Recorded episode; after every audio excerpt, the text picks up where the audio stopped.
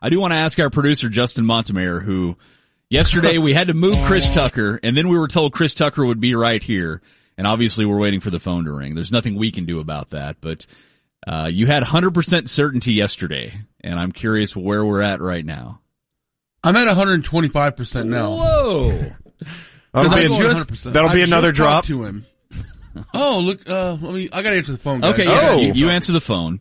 But to lay out the show today, we are going to talk plenty of Game Four and what happened last night in Arizona at 1.30. Uh, we're going to have some midweek fun at two ten, and we're look, we're just going to talk you hear me? Rangers most of the day.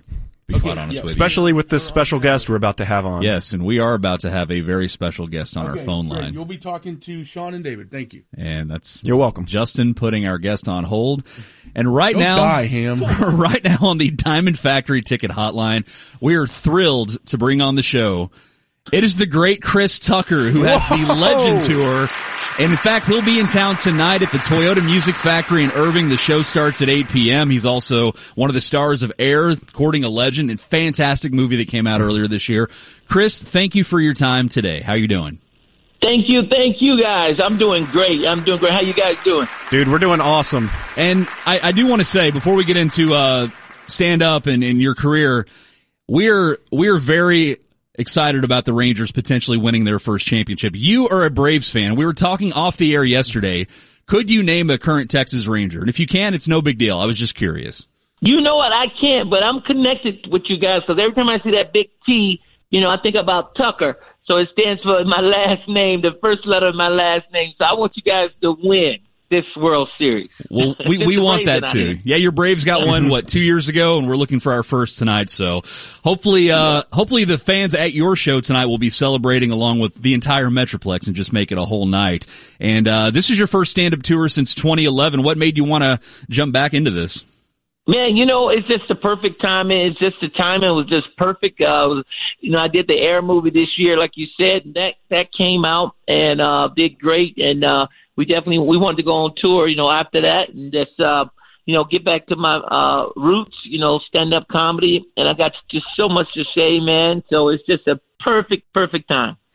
With the way the world is now here in 2023, do you do you find it more difficult to do stand up comedy? No, no, I, I think it, it's the best time, you know, when because the world has changed so much and so much is going on. It's the best time that people want to laugh, people want to escape. So it's the best time, and that's what art is all about, man. You know, escapism, and then also have you know some truth in it too. But you know, to get people to uh, just get away from their day to day lives and stuff, and, and talk about everything and stuff that that they can relate to also. We're visiting with comedy and acting legend Chris Tucker here on the Sweet Spot. I want to take you back to your Def Jam days when you were coming up in the early 90s. What was that whole experience like? You know, people discover you on HBO across the country. Just take me back to that uh 92 somewhere in there as far as like what what that experience was like for you just bursting on the scene. Man, it was so it was so great to have that opportunity. You know, now you got uh, uh comedians coming off, you know, getting famous off off Instagram and TikTok. But back then it was Def Comedy Jam for a lot of African American comedians. And man, that was just shot and it was so many comedians, so you had to make sure you stand out. You know, I was lucky enough, blessed enough to stand out and uh and get, and get on the road and start making a living uh you know doing my stand up comedy and then that took me to the movies producers looking at me to get in you know little movie roles like uh, House Party 3 and then eventually Fridays uh co-starred in Friday so it's such a blessing you know man so it was a, it was a great time wild time How many of your contemporaries from back then do you still write with? Do you still talk to that maybe you did some projects with throughout the years? Do you still have any connections from those days? Oh, a lot of them, man. A lot of the comics, you know, uh, a lot of the producers, and um, you know, Stan Lathan. He did a lot of. Uh, he does a lot of Dave Chappelle's specials, and he he was the what the director on all the special all the shows in Def Jam. Uh, the, all the guys, you know, we we all keep in touch, you know. So it, it's a great thing. You mentioned the, the newer generation and maybe breaking into the comedy game is different than it was when you were coming up, when you would have to do comedy clubs and really grind. And now anybody can get on TikTok or Instagram. And if you have a following, you can break through a little, maybe it's easier. Maybe the zone is flooded more now. What's your, what are your thoughts on the way it is now? You know, it, it may be a little easier because it's a, it's a, you know, you you got it right in your hand, the device, the phone, but you still got to work hard at your craft to take it to the next level. You know, from uh, you know, doing skits to, to doing stand up is a whole other thing. It's another art form, and from doing stand up, doing movies, that's a whole other uh, uh, art form. So whatever you want to do, you just got to keep. Uh oh. Yeah. Chris, I think your phone broke up just a second, but I think we're connected now. I do, I do oh, want to know. Sorry about that. No, oh man, you're all good. all no, good. It, it was just momentary. I do, I do have a question oh. about the writing process. So you go on to you stand up comedy, you are in massive movies, and then you're back at doing stand up now. Does that writing process ever go away? Do you ever just like push that to the side, or are you always trying to come up with ideas for for material? You know, well, that muscle, that comedy muscle in, in your brain never goes away. You're always thinking about jokes because it's just you've been doing it so long. But you know, you gotta once you get back at it, you know, you you, you kind of hone in on it and things that's around you that that you know could be uh, something to talk about or could be uh, you know a funny uh, story or joke. You know, uh, something you definitely um, you, you you gotta find it again. Sometimes it goes away a little bit, but it's like riding a bike. Once you get back on it, you know you you kind of you kind of got it if, if that's what you do. You know. When you were young and getting into stand up and, and, and comedy, what was the what was the goal? I, I know it's to be successful, but was it to be a successful stand up comedian? Did you want to eventually break into movies and you know get to where you were and where you are now, or what was the what was the goal for young Chris Tucker? Well, it was it was step by step. You know, I, I grew up watching Richard Pryor from Stir Crazy on on to you know live on uh, Long Beach live in the Sunset Strip. Rich Eddie Murphy, Raw, Delirious. So I saw them, and I knew it was just a natural transition to do stand up comedy and then go into acting. So I definitely wanted to do that, and uh, that's about as far as I dreamed. You know, but you know now the possibilities endless. You know, producing, directing, writing. Uh, and all those things are, are, are you know possibility. But I just I just know what I saw, and from those two uh, giants comedians, um, you know, I, I knew that comedy could take you to acting, and it can go from you know anywhere from there. Visiting with the great Chris Tucker here on the ticket. So obviously the Rush Hour movies were a smashing success, as were the Friday movies. People our age, I don't know how many times I've seen those mm-hmm. films. I am curious though, as you evolve in your acting career, the success of those movies, does that take away other roles and other opportunities because somebody might typecast you?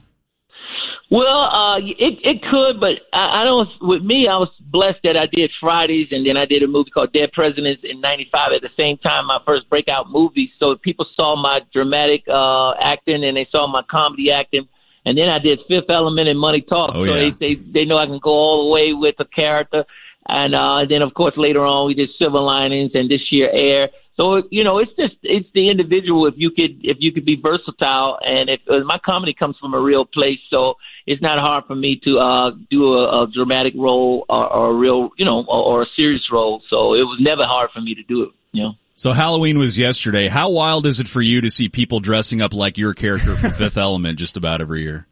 It's unbelievable. I never thought that people would be doing uh doing that. You know, anything that I've done, and uh, uh it's, it's so cool uh, uh for people to think those characters become uh kind of uh, uh, cult classics and iconic in in a lot of ways. So I, I think it's it's so it's great. It's great. This is Chris Tucker joining us. You played Howard White in Air last year, and you actually knew Howard before filming the the movie. Yes, I know Howard. man, It was, you know, I always said it was a blessing, God given role because uh, Ben Affleck, uh, you know, we reached out for, you know, see what was out there, and Ben Affleck was look, looking for somebody to play Howard White because he went down to talk with Michael Jordan, and Michael Jordan said if you're going to do a movie about Nike, you got to have Howard White in there because that was his point guy to Nike. And um, then uh, Ben uh, always wanted to work with me. He always told me that we bump into each other award seasons when I did Silver Linings Playbook, and I think he was up for Argo that year.